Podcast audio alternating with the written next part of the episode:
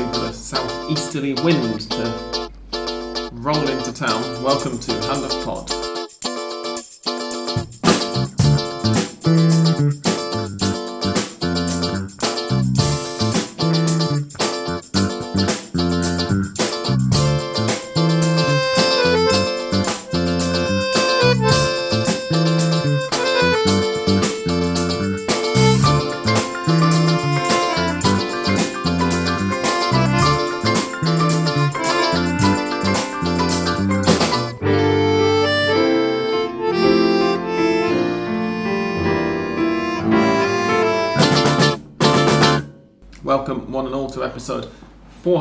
444 of Hand of Pod.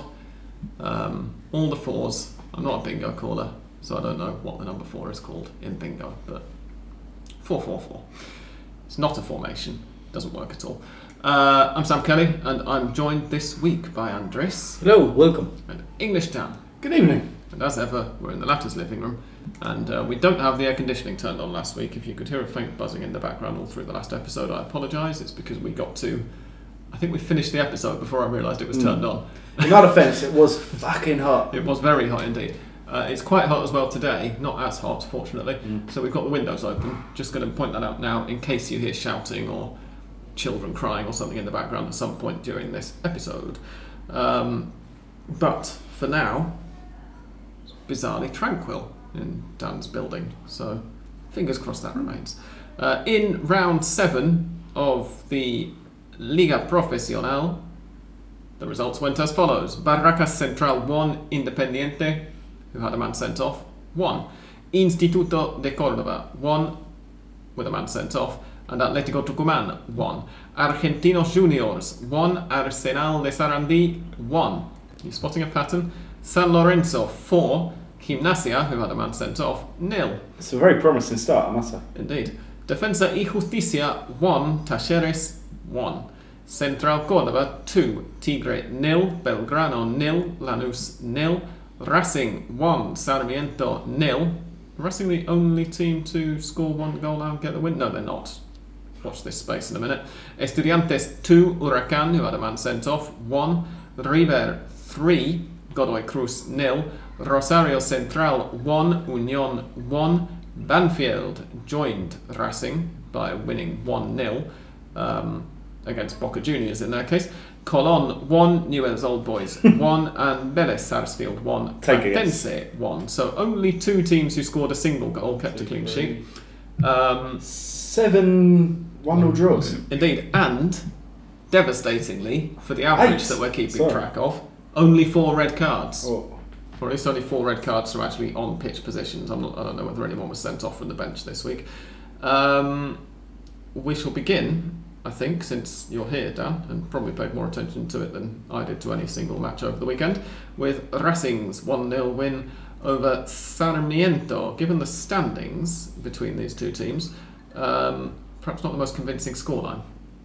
No, but it But was plenty for for Racing. I think I mentioned last week that Racing are really struggling with just a lack of activity in the opposition penalty area and that they can't rely every single week on ridiculously good goals from distance. This weekend they could because Matias Rojas, after having a very very good effort just before, which was uh, palmed away by Sarmiento's very talented 22 year old keeper Sebastian Mesa had a very good game. Uh, cracked a stunner again. He's made a habit of it um, at the start of this new league competition. Uh, and that was about as good as it got for Racing, um, who, in, you know, in their defence, they drew the short straw. They were playing at 5 pm on a sweltering Sunday afternoon, I think. Um, the uh, heat index was up about 40, 41 um, in the city. God knows what it would be like on on the ground in the stadium with you know thirty thousand odd fans around you. Um, quite a bit hot, you know. Really stifling conditions. Um, very good first half from Racing, which culminated right on the strike of half time with that goal. And second half was just a slog, um, trying and failing to get the second goal while running the risk of conceding the equaliser, just about getting through. encouraging notes. Paolo Guerrero finally made his full debut for Racing and looked decent. I think he played, what was it, 67 minutes. Um, and, you know, uh, probably equivalent to about 120 minutes in human conditions instead of whatever the fuck was going on in that greenhouse. Um, held up the ball well, got his teammates involved. Unfortunately, most of his teammates were just on a different wavelength. Um, as an at the other end of the age scale, encouraging debut or at least full debut for a Chilean lad called Tomas Aviles, Aviles, Aviles, who was thrown in in defence after Leo Sigali got injured the previous week and had a pretty decent game. Looked um, looked strong enough in a kind of revamped three man slash five man defence. Uh, but same story for Racing. Got to start getting the ball into the box and finding people in there because I will say it again, despite the evidence of all of the games Racing have won this year, uh, you can't rely on Puskas candidates every single week to, to win your games. Uh, so, same story, different result, thankfully, for Racing as last week. Yeah, dominant in possession, but as you said, really wasteful in terms of getting their shots, not so much shots away, but shots on target. I think not even so much wasteful, just kind of not finding the way through Mm. and having to resort to these long, Long shots over and over again. And, you know, they not the most efficient team in attack at the moment, let's put it that way. No, indeed. Although, uh, since we're mentioning this, I will just mention that while you were talking, uh, Cerro Porteño in the Copa Sudamericana on our television had not one but two goals disallowed in the time that it took Dan to explain that match to us. Is that Um, went on for too long or they were just very quick? quick So, you know, that's pretty inefficient from them as well. If they could have stayed on side a couple of times, they'd be 4 0 up now instead of 2 0 up. Obviously, they wouldn't because that's not how it works, but still. And funnily enough, they have an ex Racing coach on the bench in Facundo Sala. They do, yes. Um, I remember seeing that a couple of weeks ago, and we have somehow managed to not mention it. Probably because it's not very relevant to Argentine football. One of two ex Racing coaches who, I assume, given that they're 3 0 up with four minutes left, uh, have got through this playoff, this Libertadores playoff process and will be in the group stage along with Eduardo Coudet, who yesterday marshalled Atletico Mineiro to victory over Millonarios. It's the Libertadores, so it is, yes. Yes. I said Sudamericana a minute ago, but you're quite right. It's Libertadores. Um, This is the last phase, pre- previous The group final stage. qualifying phase before the groups, yes. the groups kick off uh, in the first week of April. Yes. um, which I mentioned last week as well, I think, but just to repeat it. Um, should we just go through all of the matches that didn't end in 1 1 draws? Feels like one way of Not- approaching not this so many. change. San Lorenzo got a 4 0 win over Gimnasia La Plata. They also, later in the week, in fact, just yesterday on Wednesday evening, got a 3 0 win over Sarmiento de Resistencia in the Copa Argentina. I think that that means that Sarmiento de Resistencia would beat Gimnasia 1 0 if they were to play each other right now, but I'm not sure. Um, They scored more goals in those last two games than in the entire league campaign up to last weekend because they'd only Yes. scored six yeah, yeah, they were, six games. they were getting by on a very solid defence up until this point, so it seems that now something has clicked for them. Um, and not just that, but four goals from three different goal scorers against Gimnasia as well. Andres Vombergar got the opener just before half time, and then in the second half, which I actually managed to sort of half watch most of, um, Adam Barre- Barreiro scored from the penalty spot, and then he doubled his own account. Um, with 12 minutes to go, and Gaston Hernandez puts the cherry on top of the cake to make it 4 0 with 10 minutes left, just a couple of minutes after Barreiro made it 3 0. Um, as I say, I only caught the second half, I switched on at half time pretty much. Um, but so, you know, that, that affects it to an extent because Yeah. are chasing the game. watch They were some somewhat helped by quite a dubious early red card Mm. for Guillermo Enrique. Uh, I wouldn't say it was scandalous a decision, but could have gone either way. I will And say, if that gonna, after 15 minutes does make a difference. if you're going to wear number six and play on the right wing, then you're you deserve everything you Come get. Oh, I wouldn't. I wouldn't question that, of course. Um, but no, by and large, I thought San Lorenzo looked looked good. You know, Yeah, when, yeah. I, when I switched on, I, I was uh, the reason I only really paid not very much attention to it, but had it on, was that I, when I saw they were already 1 0 up, I was like, well, that's Couldn't watch- This is going to finish. the, the match, but uh, I heard that uh, Insua had the like people clapping their hands Hmm. to him because uh, uh, it's you can't doubt can't doubt that he was his key for this. Uh, uh, well, the present that San Lorenzo is having is, uh, I think, it's not so so so often, but uh, his key perhaps, like name- not not uh, uh, any other players that that perhaps uh, uh, well are, are his key I think for for this time of San Lorenzo. Yeah, definitely. Yeah. I mean, It's almost a bit of a throwback because he's just goes against all kind of contemporary football orthodoxy by playing two big, physical, lumbering centre forwards and just smashing the ball up to him and make it and letting him cause mayhem in the box. Um, almost polar opposite of uh, what Racing have been doing. Yeah, perhaps in some other time Barreiro and Vombergar wouldn't be so so good scoring, and in this in this case they, they are. It just yeah, smash rolling over opposition almost. Uh, uh, both of them had a very good start to the year. yeah, indeed. Um, so it's not the prettiest kind of football, but it's very effective. Very effective. uh, at the moment in this league. Uh, we'll see how long they keep it up for, but great guns so far um, in the competition. Central Cordoba with a 2 0 win over Tigre. Did anybody bother to watch this one? What do you think, Sam? No, I mean, I'm, not that I'm blaming either of you. Um, both goals in the second half. Leandro Maciel got the first, and Jesus Miguel Soraire got the second. Uh, that is Funny, Central Cordoba's second win in three matches, having, I don't think, managed to one previously this season. Oh no, they beat Union 4 1. Oh no, no, that was it. That was obviously, yeah, that was towards the end of last season. And So, strange how, how Tigre has, has fallen recently. Uh, Yeah, they came flying out of the blocks with uh, Matteo Retegui, new Italy international apparently, scoring for fun. oh, he's been uh, called up, hasn't he? Yeah.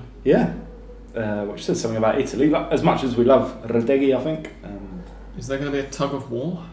I don't think so. Or is it I think um, Argentina will obviously put a call in, see if um, he wants to wait for his wait for his chance. But yes, he's oh, behind Julian Alvarez, Lautaro Martinez, you got to Mm. think he fancies his chance more for it. yes, Coloni calling up uh, Giovanni Simeone means that they won't be there uh, or won't have many many space. No, indeed. Obviously, it doesn't time down right now. I think. I think he's got to make. I think it's four appearances. Oh no, but he's a bit older, isn't he? So he might. It might be that one Twenty appearance. three, I think is. Yeah. Because what I read about Garnacho was apparently he has to make four appearances for whichever country he chooses before his Because he's still a baby. 18th or 19th birthday Right. or something. But it might be that once you pass that birthday, one appearance ties you. I'm not sure. Oh, Um, anyway, well, yeah.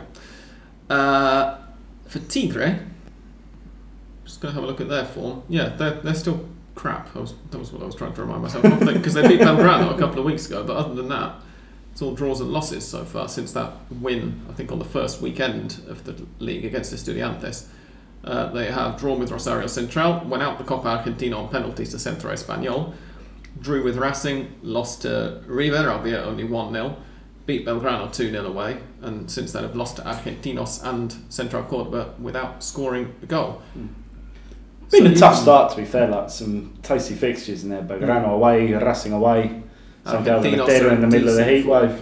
Um, but yeah, uh, they probably need to improve.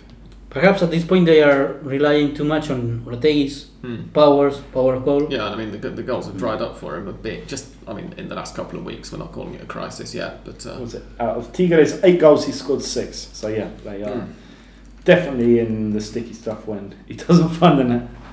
indeed.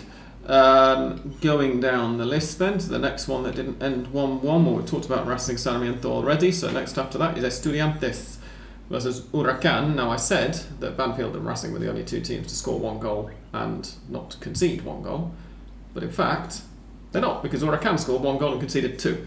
Um, and it was also going to finish 1 1 until the very, I mean, almost the last touch of the game. Santiago Ascacíbar uh, got the winner for Estudiantes. Uh, Mauro Boselli had opened the scoring early on, and Juan Garro equalised about an hour in. If I am not wrong, it was the first match or the debut for Eduardo Dominguez in the bench of Estudiantes. Um, Abel I think it Balbo has been sacked. Yeah. We, I think well, I don't know whether he won a, a single match, but uh, it wasn't so much, so many time, so so much time there.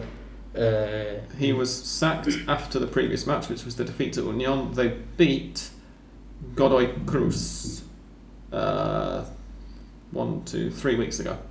Um, ah, okay. but he was only in charge for like seven games or something, wasn't he, Paolo? Yes, because Yeah. he was at Central Córdoba until the That's end of right, last yeah. season. Yeah. So he he got a win over Independiente de Chivilcoy in the Copa Argentina, and that win over Godoy Cruz in, in Mendoza in the league. Um, but yeah, not particularly good. He also lost both of his. Um, oh, he didn't lose both of his pre-season matches. He drew one of them and then lost a penalty shootout by the look of it. But yeah, not particularly happy days for him or Estudiantes. But now, now I'm doubt. I, I have the doubt whether he was he made his debut now or in the last match. But uh, if it was, it was a debut for two coaches because also it was the fir- uh, first match for Ricardo Gareca, a second or third time at Vélez. Yes, this weekend, yeah, rather than this Yes. particular match. But yeah, th- this this one that we're talking about, Estudiantes um, versus Huracan, was uh, Dominguez's debut for Okay. Estudiantes. Um, and I didn't catch it, so I can't say anything about it. No, it's not one of the games I saw. But it was one of the red cards of the weekend, of Excellent. course. Uh, next, River got a 3 0 win over Godoy Cruz. There were two penalties in this one. Godoy Cruz were very much aggrieved, and for both of them, slightly ridiculously, because they were both really clear. One of them, the goalkeeper, cleaned the guy out right after. Yes, uh, it was a rebound that he gave to, the, to a shot from De La Cruz, Yeah, and then Aliendro anticipated him, and well, he touched he, had, he touched Aliendro clearly, uh, and the other was perhaps more more difficult to see because, well, not uh, the, the referee I think it was Silvio Trucco had to go to the bar and uh, there he noticed that uh, I think it was Ingolani the one who uh, touched or what kicked uh, Enzo Diaz who Yeah. uh, in this time was very very good as the position he uh, should play when, when he plays as a, a left back. Mm. Um, of course, that that means that hap- like happened in this in this match that uh, Milton Casco plays as a right back. yes, But I think it's right because neither uh, uh, Robert Rojas nor, uh, Herrera are, are playing well to deserve to be in the, the starting lineup.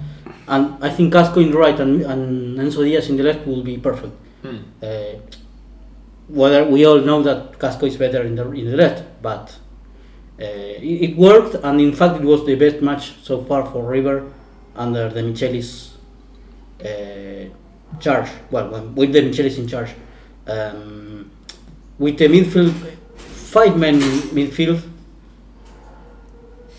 eh, At La Nación, they said that it was a Guardiola's Guardiola-esque midfield because it was crowded with with, with uh, midfielders. Mm. Uh, I wouldn't say that, but uh, uh, clearly was the control of the match was entirely for River, and they had the ball.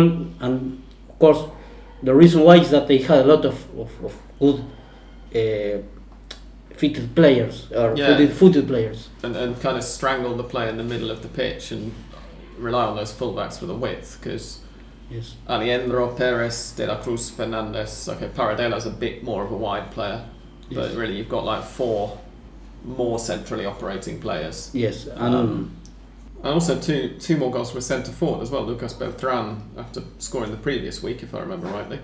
I thought Um, we said last week, right? Now he's got that first one. He's going to yeah. start raining goals. But we also said that River needed their, any of their centre forwards to start scoring because Yes. neither him nor Borja nor um, Rondon. Rondon, thank you, um, had, had managed to score up to that point. So for him to now have three in two matches, it's encouraging for the And- team.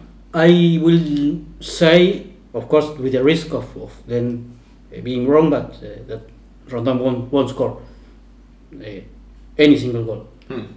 Uh, it's, he's heavy. He's not with uh, perhaps the rhythm that that, that at, the, at, at least this Argentine football uh, demands.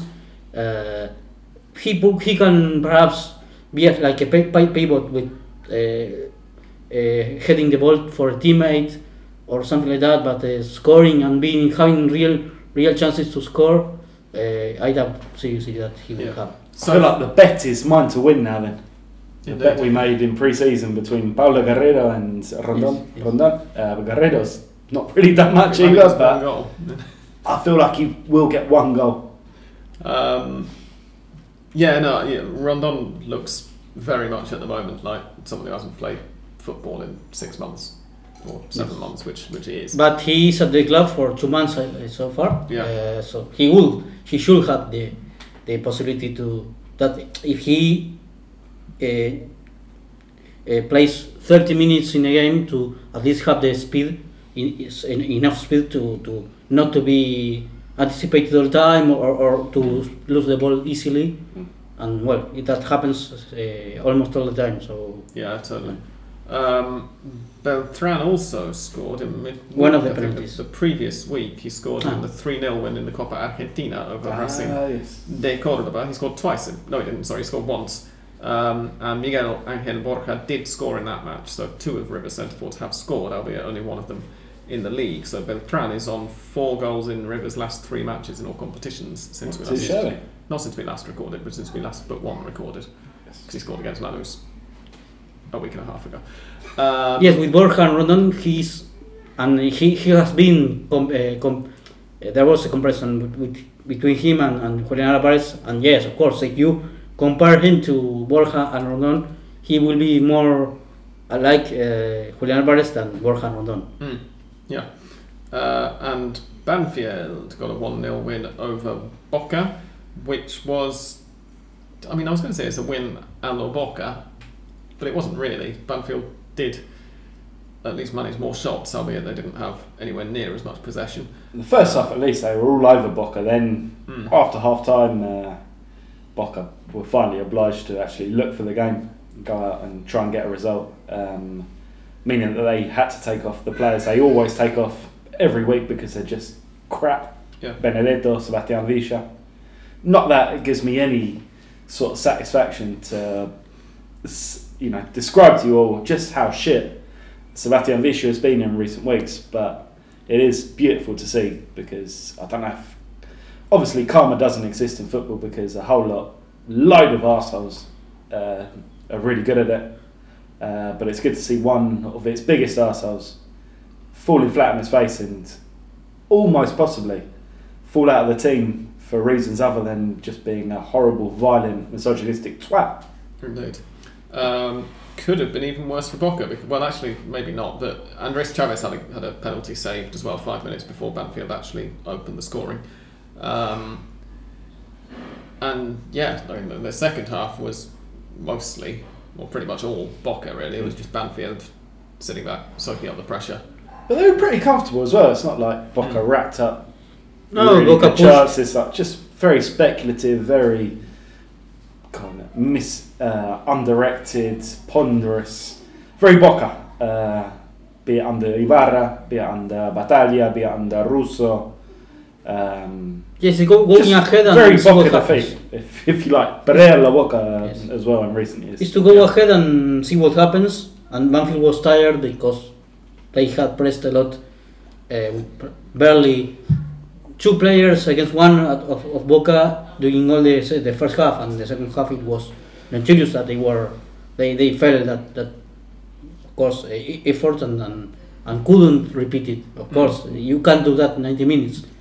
It's a, it was a, all the same a great result for Banfield. It's their first The first win one, yes. Mm. um, of the league season. They're now up to one win, three draws, and three defeats. They also.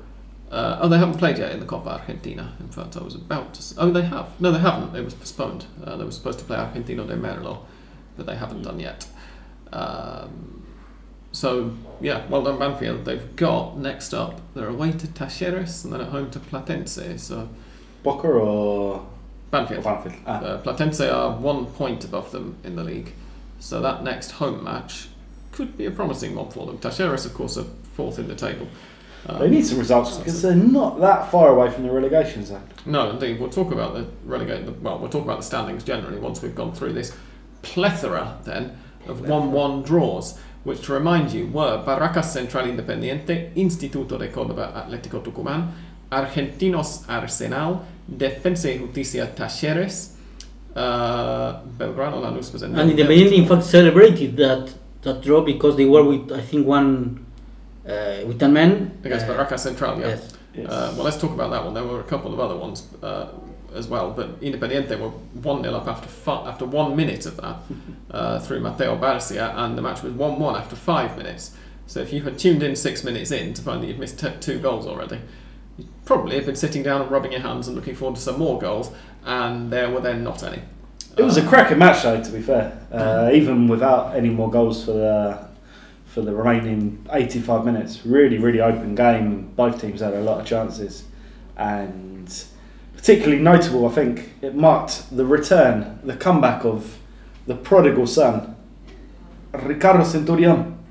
He's back. He was absolutely fantastic. Just taking on Independiente players like he didn't have a care in the world, dribbling past. And against Independiente, well, special match for, for him. Oh, I imagine so, yeah. Um, but yeah, really good to see him. Now. He's 30 years old, had a lot of problems in the past. Um, his time at Vélez didn't really work out for, for anyone involved, but just looked looked like the old Ricky we all we all remember. Just no fear, taking on his man, making him look stupid. Um, really good to see. Um, it also led us to. Uh, an interesting line of question, I must say, um, on Paso a Paso, the uh, Sunday night highlights magazine show, Mm. uh, I guess you can call it, um, where the interviewer kind of really not using his words brilliantly, um, talking to Centurion and then to uh, Rodolfo De Paoli, the, the coach, kind of strongly suggested that the reason Centurion now feels at home, feels great, is that Barracas are basically a Vichero club in the middle of a shanty town. And obviously Centurion, like the Vichero he is, just feels great now because he's living, he's back in the squalor. See, I was going to ask whether there might be something to being in a smaller club and just expectations being a bit lower, media hmm. pressure being less high, and just being able to do his thing. That would have been probably the better question. Just, right, like, Ricky, you're just a And- street and- scum kid. Do you feel better now you're um, among the street scum again? I think that he also needs a, a coach who understand not understands him, that treat him specially, and to pardon him, for example, if he is absent to, to, to a training session and something like that, which usually happens because he used to do that uh, several times, and things like that. Like, well, okay, if you one day you don't want to come to the training session, it's okay, and perhaps for his teammates, it's also uh, understand that things like that for him to feel that he's useful, uh, that he's useful, uh, even with that those things, because if not, it will be very difficult for him. Yeah. Uh, he did give an interview over the weekend, or, or uh, anyway, quite recently anyway, uh, where he said that he'd gone back to his essence. And This this was the same. so Um, this was kind of his answer to to that same interview Ah, I was right, talking okay. about. You know, a way of saying you know, not just the I'm happy being back in the Visha. Hmm. He was back in his essence, I guess. But when he was at Boca, he there were times in which he played well. Not uh, I won't say. Oh, he was fantastic for Boca. and, and yeah, it was yeah. Boca. It wasn't uh, a, a, a small club or.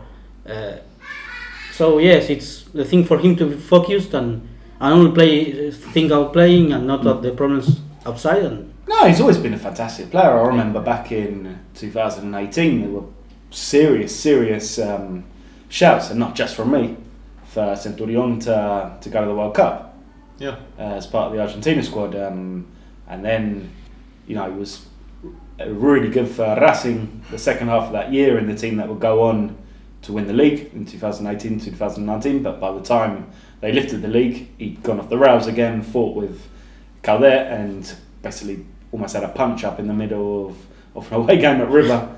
I mean, that's just Ricky. Um, you know, brilliant, brilliant play, punctuated by just absolute madness and idiocy. Um, you know, he's 30 now. Maybe you know, pro- maybe the brilliance isn't quite as brilliant as it as it was when he was 23, but perhaps he's learnt and won't be so much of an idiot. It'd be Well, great he- if that's true. He also, I've just scrolled to the bottom of this. Uh, I, I, I remembered something about what he'd said, so I quickly Mm. googled his name and hit the news tag. Uh, and this interview is quoted as also saying that my daughter has uh, changed my mentality. Uh, he's got a very young daughter. Here's a picture of them both in his house in Navisha um, at Christmas Ah. time, We, which is a very non-Vishay house indeed. It's clearly at the top of some tower block overlooking the I hope that that really happened because I remember when he was at San Lorenzo a short period, and his teammates were in a training session and he was in a party. Hmm. So uh, that that was that's why I said that uh, to perhaps forgive him things like that. Yeah. Um, short interruption. He was trying to be quiet and whisper. He to was be very fair. successful. The microphone didn't pick him up. Oh, You, they, they, it picked you up, which is what I was Ah. explaining. sorry. Um, Rosario Central Union, Colón Newells, and Vélez Platense all also finished 1 1. Uh, I have nothing to add on any of those ones because I didn't catch any of them. Just a very special day for another of the Central kids, who, which has been a bit of a theme uh, this year, at least for me on Hand of Pod. Um, I shouldn't have started talking before. You're looking for the goal scorer. I remember. I can't remember his exact name. Lautaro Lautaro Giaccone. Giaccone. That's the one. Um, and I think it was his first goal for Central, and he broke down in tears. The lad, Oh, very, nice. very touching moment for him. Um, yeah, He came off the bench to score it as Came well. yeah, bench he score it, replaced Gino Infantino, the player whose name we always have to be very careful about saying properly. Um, an hour, yeah, an hour in with half an hour to go, and then scored. What was that? He was actually quite a late equaliser as well. I've just noticed, 87th minute. yeah. Hence the Um, emotion, I guess. Yeah, we are going to go for a half-time break now and refill our glasses. When we come back, we will talk a bit about the standings and mop up the other bits and pieces to discuss. Don't go away.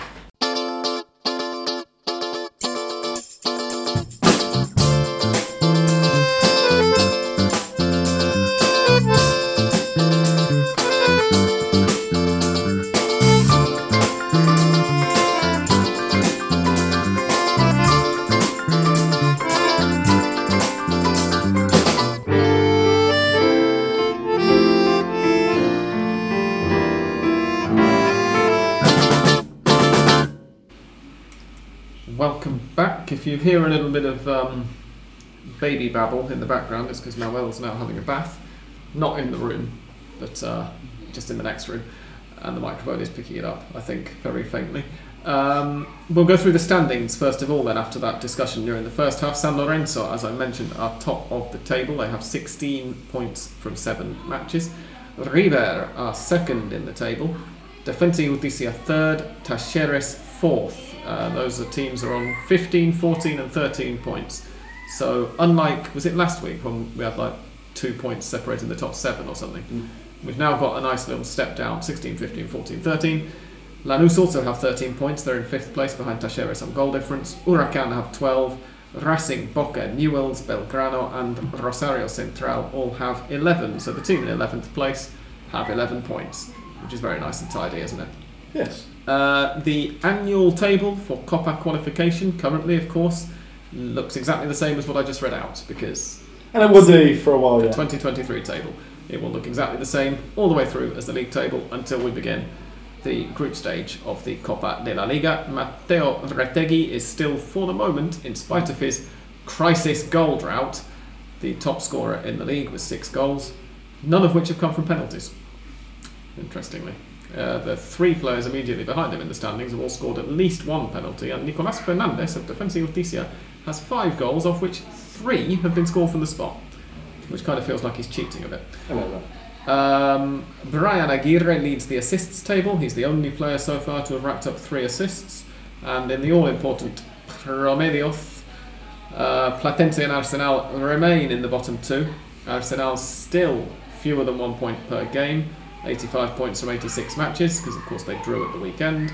Platense just ever so slightly more than that.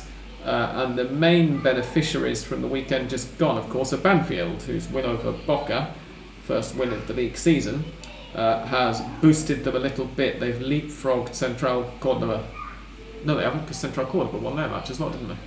Against Egan. Yes, of course. So both of them, in fact, uh, they remain 24th and 25th. Uh, but uh, are now they've opened up a bit of daylight between themselves and Sarmiento um, de Junin. Sarmiento are on 97 points, Central Córdoba are on 100, and Banfield on 102 now.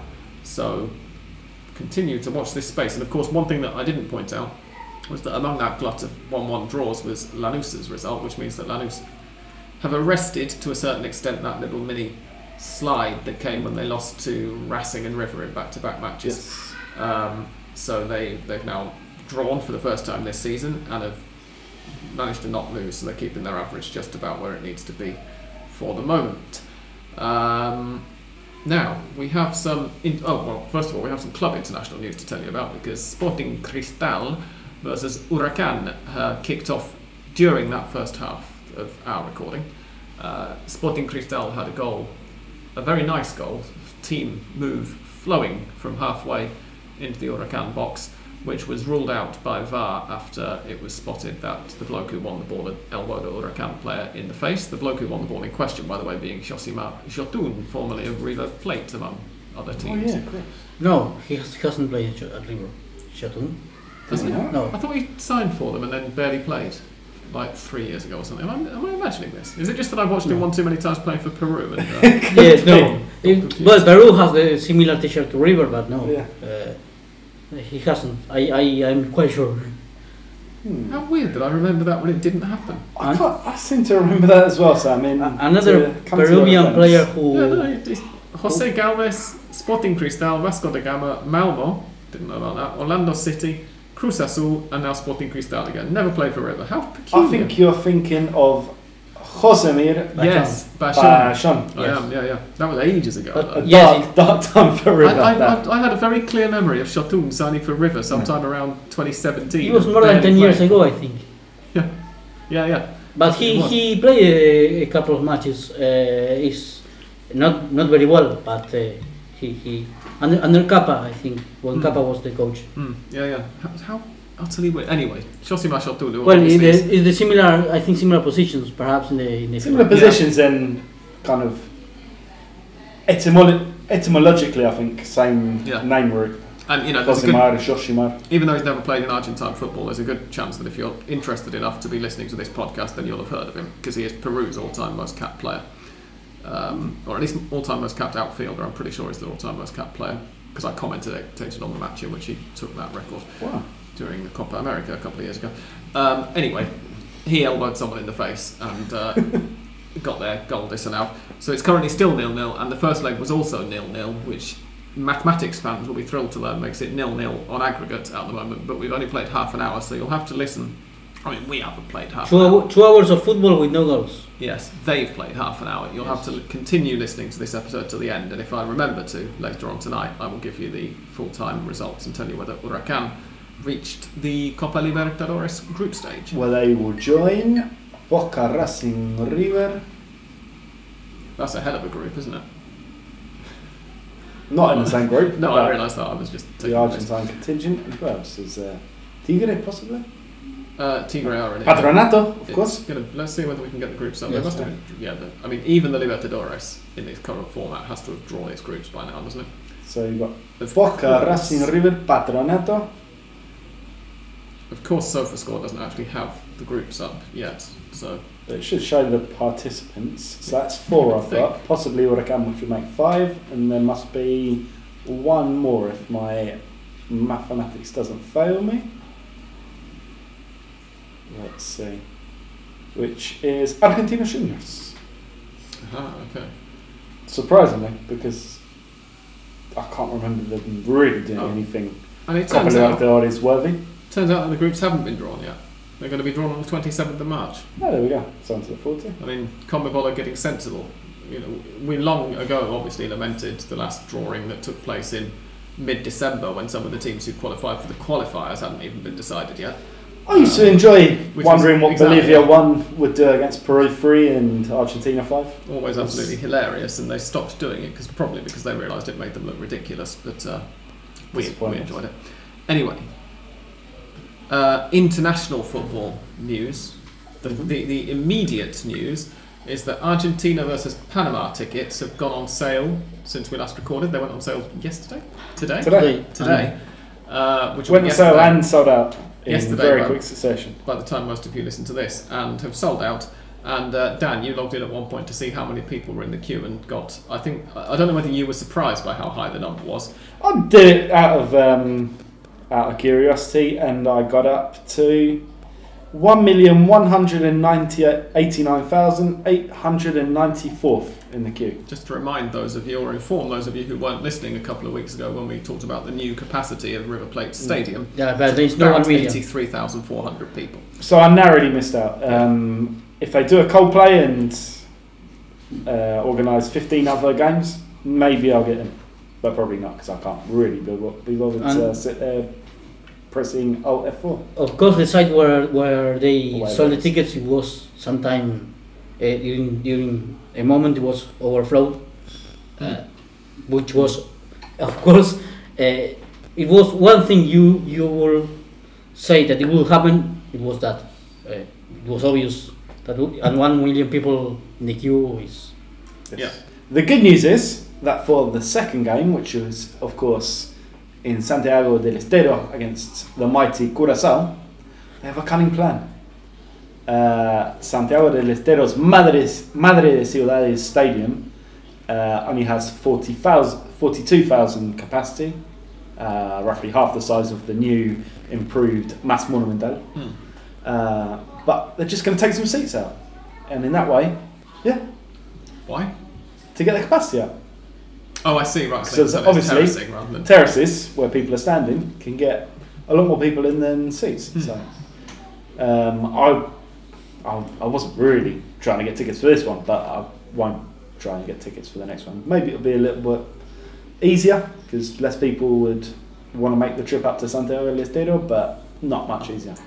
Maybe 700,000 space. instead of one and a half million. When are they putting tickets on sale for it? I don't have a clue. I mean, that might be worth a, a story worth uh, paying some attention to as well, because it wouldn't surprise me if a surprising number of people are prepared to go all the way up there. I might have a go, and if it does come up for some reason, Hmm. do a little road trip. I'll think about it. Um, so that's happening in terms of Argentina's immediate appointments. Uh, we also have some less immediate appointments for Argentina. We're, we're, we're going to have the fascinating um, story of whether or not they can manage to qualify for the next World Cup to defend their title. Because the 2026 World Cup qualifying draw for South America, I mean, I did draw. Obviously, we all know who's going to be in the group all the time, every time with South America. Uh, there's not a draw as such, but the fixtures have been announced, and they are, as far as I could tell at least, the same as the fixtures for the World Cup that we've just had. Uh, Ecuador at home is Argentina's first opponent. Uh, Brazil are going to be visiting Buenos Aires in like round five or round six, I think it is, which is going to be sometime in November, if I remember rightly. And the campaign gets underway as it normally does in the sort of very early European season, you know, that first international window of the European season. That always happens about two weeks after everybody's come back from pre season for some fucking reason. I don't know why FIFA insist on doing that. Do you not Um, think that with 48 teams, this ridiculous new World Cup, hmm, they can at least just invite the winner to go along? No. Now, I mean, I know they're not, Obviously, they could. Could they? I mean, shouldn't they? I, I think that because I, I think that the reason that they stopped doing that in nine, uh, well, Brazil, Brazil in sorry, France in 2002 were the last champions to qualify automatically. I think. That sounds Or it might have, right. it, it was something to me. do with the 98 World Cup. So it was either France were the last ones to qualify automatically or Brazil in 98 were the first team to qualify. yes, I think 2002 was the last time. the last one. Um, but um, the, I, I think that the reason that FIFA did it was that the defending champions ended up turning up at the World Cup without really having had any proper competitive football apart Four from years the with no- championship yes. for the previous four years. So you're saying it's in Argentina's interest to have to qualify? I would say yes, particularly I think if you're Argentina or Brazil, there's not really any doubt that you're going to make it through the qualifying. Well, you have anyway, Copa so there's America, not the very same. small amount of jeopardy, even smaller this time, of course, because now it's six and a half spots up for grabs from ten countries rather than just five and a half. You have Copa America and Copa Confederaciones also. Mm. Well, it's not. Well, no, because the Confederations Cup's not happening anymore. Ah, okay. Plus, who gives a shit about the Confederations Cup? um, Have you met Argentine people when That's Argentina true. are playing in Seriously, any sort of competition? Sorry, sorry for scoffing at you for that, Andres. Um, I was forgetting, but no, the, the Confederations Cup has been scrapped. It's being, or it was supposed to be replaced by the Club World Cup. But we'll talk about that in a minute because that's now Right. being Which makes absolutely no sense. No, exactly. Like, But as- apples with as a test- wheelbarrows. This this last time it was it was done as a test event for hosting the World Cup, you know, for the host nation, which is what they've been using the, the confederations for for the previous few World Cups. Um, but yeah, I think I agree that really it feels like yeah maybe ideally the champions ought to qualify automatically, not that they've ever failed to qualify and would be unlikely to anyway. Um, but I do think that it probably helps the champions to turn up and actually be semi-competitive, at least the next time around anyway. Because there's definitely a bit of a drop off sometimes where you turn up. I remember World Cups before when it happened, and they turn up and they're like, "Yeah, we've not played anything proper for four years," and look a bit flat. Um, so Argentina, as I said, get started against Ecuador at home, and then you were saying Dan that it's Bolivia away in the second round. I didn't say anything. Oh no, I meant during the during half time. I think we somebody. No, I said that You said- Bolivia away, and then I don't bother remember if it was Uruguay or Paraguay. I suppose at least if you get Bolivia away out of the way really nice and early, then that's just something that you don't need to worry about for the rest of the campaign as well. Do this Um, whole do a repeat of the Ghost Squad. Just send like Yeah. Garnacho, all these young European kids, like really break them in. I'm sure their clubs will be delighted with that. Yeah, Ecuador with no. You want to play for Argentina? go and do it the hard way. You know. Th- th- this is, from now on, this is how every Yeah. new generation. of Garnacho never played him anywhere higher than Birmingham, Mm. and just has to go to La Paz. It'll be fantastic. Um, so that's going to be happening, um, and obviously, yeah, he, he's not going to be playing at the end of this month because Right. Saving himself for La Paz. in, in modern 21st century football, it's absolutely fine to win the ball first, regardless of what you do to the player. Uh, and yeah, that's why he got injured at the weekend. Um, Ecuador, which uh, they don't have no coach, still still have no coach after the well, the, the Alfaro's. I don't know whether he was fired or, or he decided to leave or not to. Perhaps it was the end of contract and he didn't renew re- renew it, and uh, it, they were in talks with uh, with with Gareca, but he, will fi- he finally. Mm. Uh, I think thirty percent of the confederations currently coachless, unless Brazil have picked up a coach in the interim. I have a feeling that Brazil have named somebody, and I can't remember who it is. I don't know.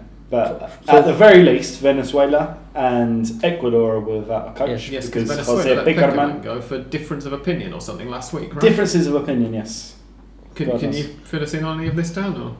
Or? I can't, but I'm assuming Pékerman wanted things to be do- done in a certain way, and Venezuela said, Yeah. "No, we can't do it because we've got nothing." It says here, um, when I say here, I mean on Gustavo Alfaro's Spanish language Wikipedia page, that he quit at the end uh, at the end of he quit following Ecuador's elimination uh, from the 2022 World Cup, and claims shock horror here for a South American Football Federation um, that uh, the federation weren't fully behind him and that they owe him and his coaching staff some money. Oh, I know you're all falling off your chairs in surprise to hear that. Uruguay did not have a coach either after Diego Alonso was sacked following the World Cup. Marcelo Broli is the interim, apparently, whoever that is. Well, So almost half the half of Conmebol doesn't have a coach, and Argentina almost joined them, apparently. Yes, indeed. Although he is now there, and uh, uh, Ramon Menezes is the caretaker boss. Very good, Sam. Very Thank you. Yeah, you like how I just slip in and out of it. Um, is the caretaker boss of the Brazilian national team as of, or rather since the 15th of February. Do you know who the Bolivia coach is? It's quite exciting for me, anyway. I think I remember seeing this name in a headline at some point. I can't remember. Go on. Racing legend Gustavo Costas. Yes, I did A remember seeing that. stalwart defender as a player and occasional manager and four country league winner. He's won league titles in Peru, Paraguay, Ecuador, and Colombia Wow. in his long, well travelled um, And managerial career. He I he, doubt he's going to be. he couldn't win, but to that, he he was at uh, Jorge Wilstermann, if I am not wrong. He has been absolutely everywhere. Uh, But uh, I mean Bolivian football, so that he knows uh, Bolivian football because he was coach a coach there. Uh, Jorge Wilstermann, I think, if I am wrong. But okay, This is his 12th employer across six countries, as far as I can tell. if he continues like that, he will be the Loco Abreu of the coaches. I mean, he's really South America's answer to uh, Mourinho, winning titles across the continent, uh, just with a little bit less fanfare and probably not quite as much of an answer. I mean, almost definitely not. I mean, it's like, yeah. Here we are. Um, so we'll see who's in charge of all of those teams. So it's going to be a surprise at least. Um, That's gonna be Peru as well, of course, have got a, a new coach because their old one is at Vélez, where I didn't mention it before the break, but they greeted him during another one-all draw against Platense with Mm. The worst team I've ever seen. Oh yeah. Just an absolutely pathetic effort um, to spell out his name on on the main platea, which uh, looks at you know faces the cameras at Vélez Stadium. Uh, must be better Vélez, but sort of apt for the team I think Gareca has now, which is not quite the team he had when he left back in 2011, for 2012. No, indeed. Um, the real could it finally happen? The, the, the big question for me over this upcoming round of World Cup qualifiers, which obviously we'll preview this in more detail right before they begin, uh, is six and a half spots now. So six places automatically for this ridiculous oversized World Cup that's not going to work at all, and a playoff spot. Could Venezuela finally get there? I mean, they would probably have to appoint a coach first. Yes. that would be a Obviously, positive no, no, first step. various things in the way, and it, they would also have to drastically improve their showing on the previous um, campaign. But you think with the number of you know young players they've always got coming through, there's there's always the chance that they will get that drastic improvement. Yeah, They're not gonna get- a little bit of optimism, and um, if they didn't make it with the last last generation of players, I don't I don't see it. But they've got plenty coming through. Um, but they have more chances clearly. Yeah, I mean if they finish seventh this time around, then they can give themselves a shot, and that would be what. Have they finished seventh before? I've got a feeling they have, right? They missed out, just missed out in 2018, yeah, if I remember rightly, or 2014. Um, 2018 I think was their Mm. best. Yeah, when they finished sixth, sixth or seventh, Mm. I feel like, and but quite quite close behind fifth. Um, that's an interesting one, and it should be. And it's a shame that they've not. I mean, they're like fifty second in the FIFA rankings or something, so they're in the top twenty five percent of national teams in the world, and yet they've never been at the World Cup. Um, but yeah, the forty eight team World Cup itself, we were. I can't remember whether we discussed it on the podcast or not, but common sense always dictated that it wasn't going to be played in quite the way that FIFA had been claiming it was going to be played for about a year and a half or so of a bunch of teams of uh, groups of three teams with all sorts of shenanigans. Yeah, and now they've announced it's going to be 12 groups of four teams each with some third place teams going through, which is about the most sensible way that you can do a 48 team World Cup. But obviously, you can't really do a 48 team World Cup. It doesn't work. No, You've got to go from 32 to 64, and 64 is too many. But it, it's, yeah, 12 teams of four, of four, so that would be 48. yes. But I'm thinking of the so they're going to go into a last 32 Yeah. after that. Exactly. So 24 teams, top two teams, plus eight third place. Yeah. Jesus I mean, it becomes a bit like the Copa America at that point, doesn't it? Where you're like.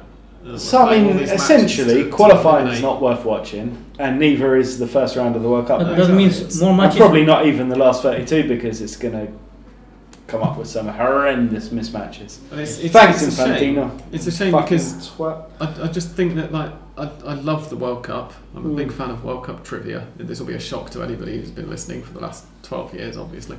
Um, but I- Uh, I'm also a big fan of the idea of opening up the World Cup and allowing more countries to take part because mm. it is the World Cup, so you should have this chance. And yet, it feels like at 32, which is a right a, a really fun chance to have. You always get kind of there are maybe eight teams in a 32 world 32 team World Cup who just don't really bring anything at all to the mm. tournament from the point of view of somebody who's a neutral or relative neutral. Obviously, I've always had a team, at least one team, to support during it, but you know, watching a match is neutrally, and you just think this team just don't bring anything to this.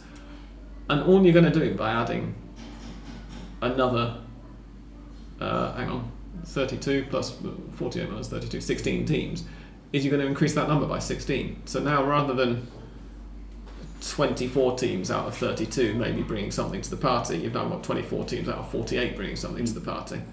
And it's still horribly unbalanced as well because if you wanted any confederation to increase their their kind of sway, their, their participation, it'd be the African um, Yeah. confederation because that's generally where the strongest teams are and where qualification really is Yeah. an absolute And- odyssey. And in terms But of, in terms of just one pure, more than Asia, which is a joke. and in terms of pure team strength, I could see an argument for, for giving Conmebol an extra spot. But Yeah. as I've already mentioned, it does mean now that we already had more than half of Conmebol qualifying most years. And now we're going to definitely have more than half of Conmebol qualifying, with possibly three quarters of Conmebol qualifying. And Uh, no, six, that- team- that's not six and two thirds team from And you make From it, I think, necessary, unbelievable. almost necessary to to make it the two or three organizers of the World Cup because you have so many Exactly, yeah. Matches in a single. I, of course, It's, it's never going to be hosted by a single nation again, unless the nation is China, potentially, you know. Oh, God, don't give them But I mean, Infantino could be what listening. they, they, they've basically uh, completely fucked the idea that the chance of that ever happening. And I saw this quote from Infantino earlier today that we need more football. And just thinking, we don't. th- right. there is already so much in the calendar so much. that it's all becoming so diluted. And I mean, people hate you for it because they recognise that you're the person who's doing all of this and driving so much of it. Like, no, we don't. I get that FIFA want need to do it because FIFA need to bring in money somehow, and all they've really got is the World Cup. Mm. Because nobody else, you know, no, no, no commercial sponsors or anything care enough about the other stuff they do. But Just do a blatter and take bribes. It's a lot less damaging long term than what you're actually doing Infantino. uh, please, if you're a FIFA lawyer listening to this, block your ears now. But I mean, I'm sure he's considered that. No, it's a suggestion. I'm not claiming he does. I mean, I'm- taking bribes, I think, is fairly. I'm not uh, claiming he does either, Dan. All I Fairly said, established. All I said was considered. I'm sure it might have crossed his mind at some dark moment one night. Uh, obviously, he'd never do it. He's far too outstanding for that. Yeah. Shall we go on to listeners' questions? I don't think we've had any. We have had, hang on, two, Oh, and they are related, and they were sent to us two days ago. oh. They're from Chacarita Juniors in English, who says, First, apologies for the joke about promotion. No more jokes. I, I apologise if I sounded a bit snippy in my response to that last week, but uh, we've had that question asked so many times in seriousness that it's difficult to tell now. Um, and two, a proper question. Surely La, that, that's his words, not mine. Surely La Bombonera is a disaster waiting to happen. Last week I saw plans to rebuild, redesign, followed by an intention to replace seats with more standing, but it's crumbling already. I mean, I think it's one of them cases where it looks worse than it really is. Um, obviously, it's not in the best shape.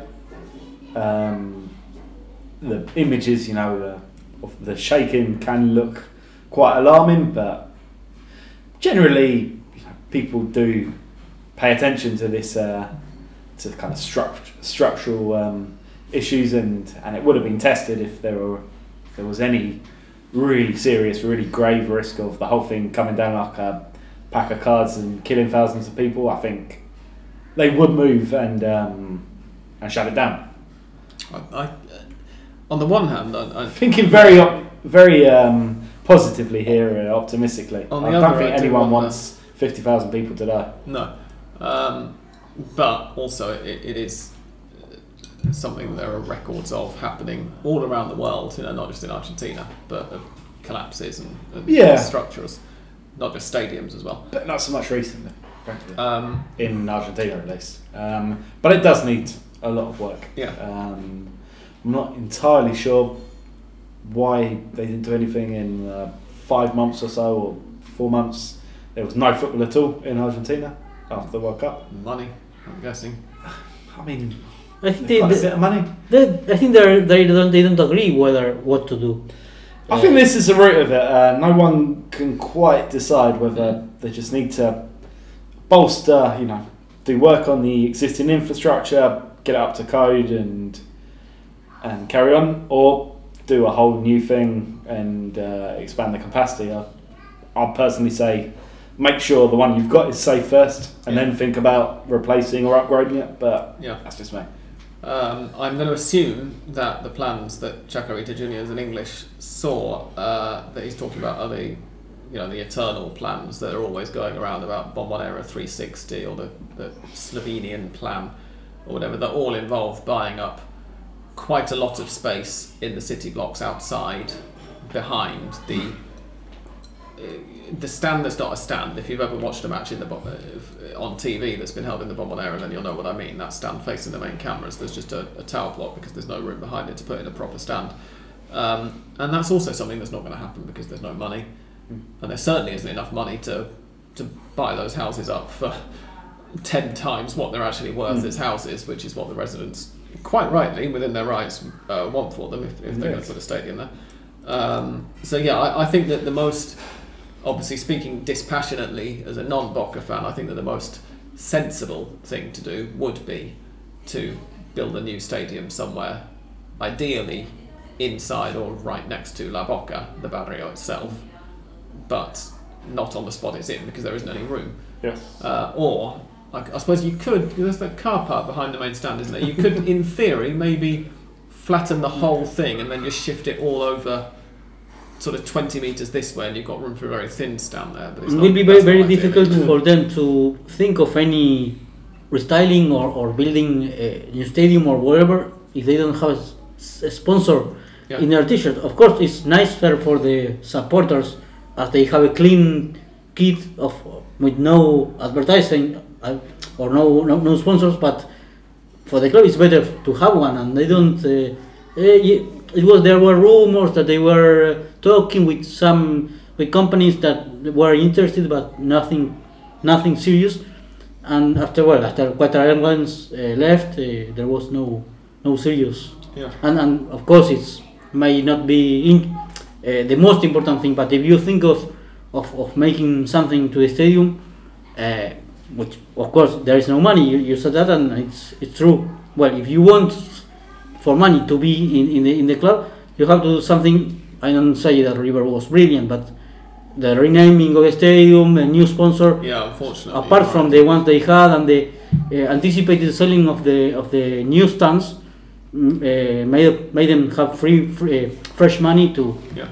to finance their their, their the works and well Boca is in the perhaps opposite opposite direction. Yeah, although in River's case, obviously, it also helps if uh, I mean, not that they knew this was going to happen uh, when the construction started, or indeed when it finished at the Monumental. But it also does help if you do something like what happened with Enzo and his transfer, Well, of course, yes. suddenly bringing in more money than any Argentine club was. But they aware will- they You're saying the solution for Boca is just uh, get two World Yeah. Cup winners out of the academy No, just just and sell them for 200 million. exactly. Yeah, no, just just produce them. It's Yeah. a piece of piss, isn't it?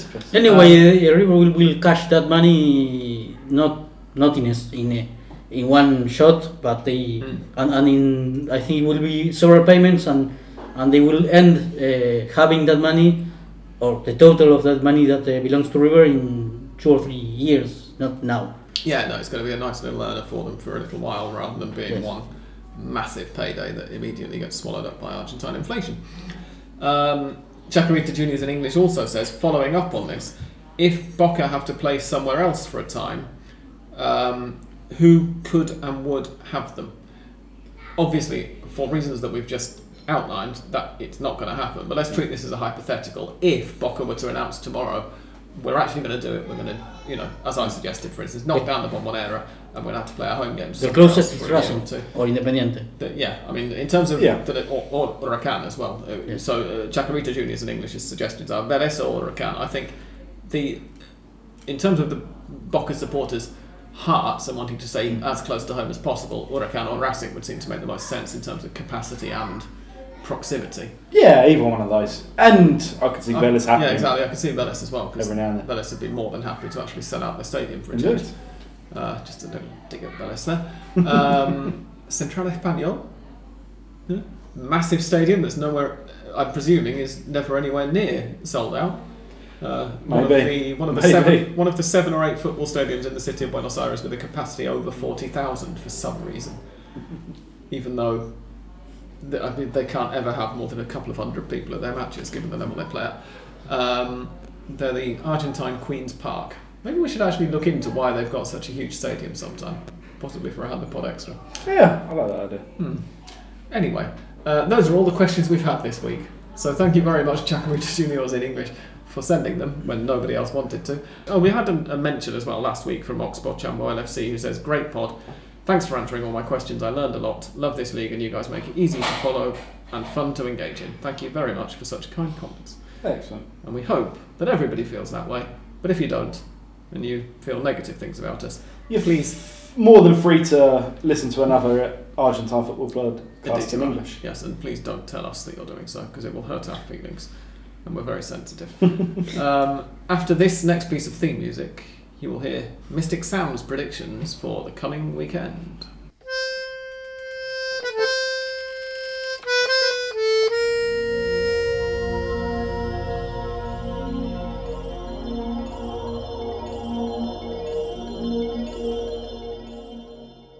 Okay, let's keep this short and sweet, guys. I think they're all going to be 1 1 draws. Hey, let's go. No, I will do this properly. We'll put some effort into this at least. Union versus Racing. I'm actually. Well, no, I'm going to go for a Racing win. A tiny Dan Derby there. Who will be the scorers and why will be Matias Rojas? Yeah, Matias Rojas will, will score. Racing will win 1 0, I'll take that. if you want it to be that precise. Arsenal versus Tigre. I think that Tigre will win. I'm going to go for Mateo Retegui to get back on the score sheet after a bit of a drought. Platense versus Defensa y Justicia is a draw. Scorers? No. Ovita Independiente. Fernandez and a penalty. Probably. Independiente versus Colón also looks like a draw, genuinely. Yes. Atletico Tucumán versus Barracas Central, I think will be a Barracas win. Godoy Cruz versus Belgrano.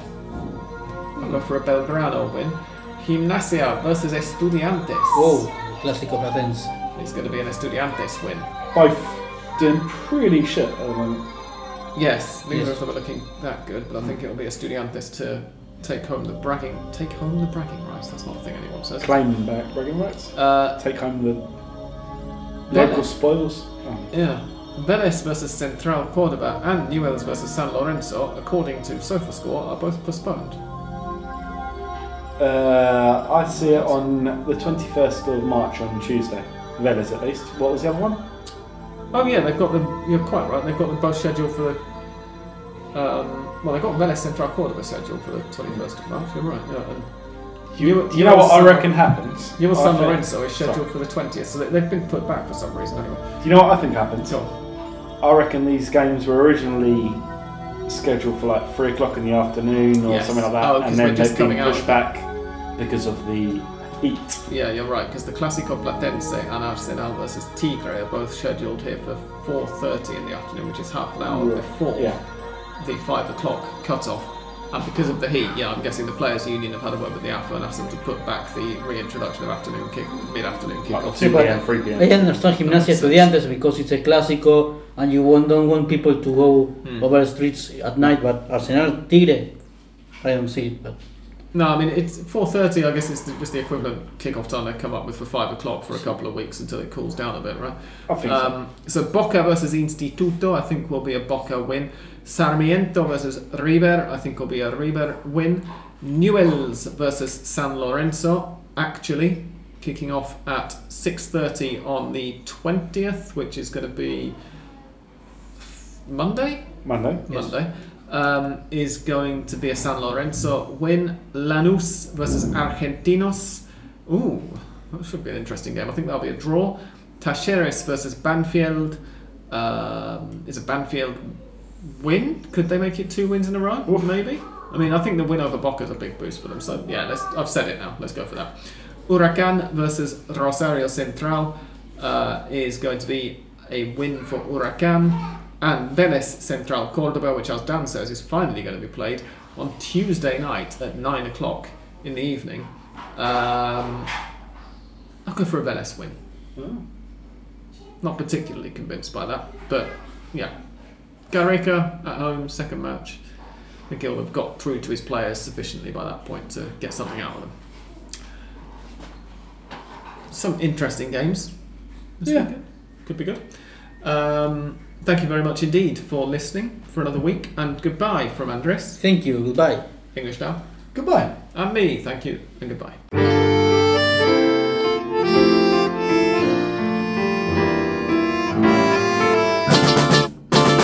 After we recorded that episode, I decided to hang around for a bit at Dan's, having another drink and waiting until the end of Sporting Cristal versus Huracan. Uh, I wasn't going to stay for the shootout, but it looked like it was heading towards a shootout, and I thought I'd stay just in case there was a last minute winner. And it was just as well I did, because Sporting Cristal got a last minute winner. They scored in the seventh minute of stoppage time to get a 1 0 win on aggregate, and therefore Huracan will not be in the group stage of the Copa Libertadores. I'm very sorry to tell you that if you're an Huracan fan, although you probably already knew by the time you hear this. Uh, see you next week.